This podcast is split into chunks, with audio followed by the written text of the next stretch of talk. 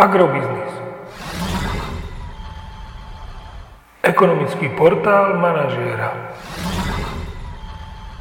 Prognóza cien agrokomodít pre 43. týždeň. Očakávané ceny na burze Matif na konci 43. týždňa.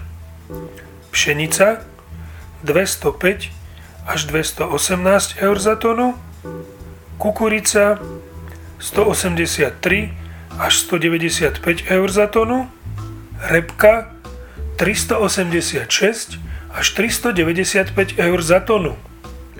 Ceny jatočných ošípaných sa držia v intervale 1,36 až 1,40 eur za kilogram jatočnej hmotnosti. V okolitých krajinách však oslavujú miestne meny voči euru, čo môže spôsobiť mierny tlak na ďalší pokles nákupných cien tejto komodity na Slovensku približne o 4 eurocenty za kilogram jatočnej hmotnosti.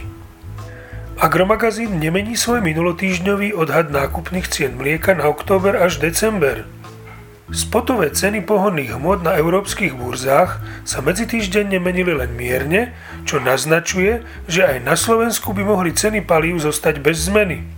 Nafta by tak mohla naďalej stáť 0,995 tisícin eur za liter a benzín Natural 95 1,155 tisícin eur za liter. Podrobnejšie informácie nájdete v aktuálnej prognóze na portáli Agrobiznis.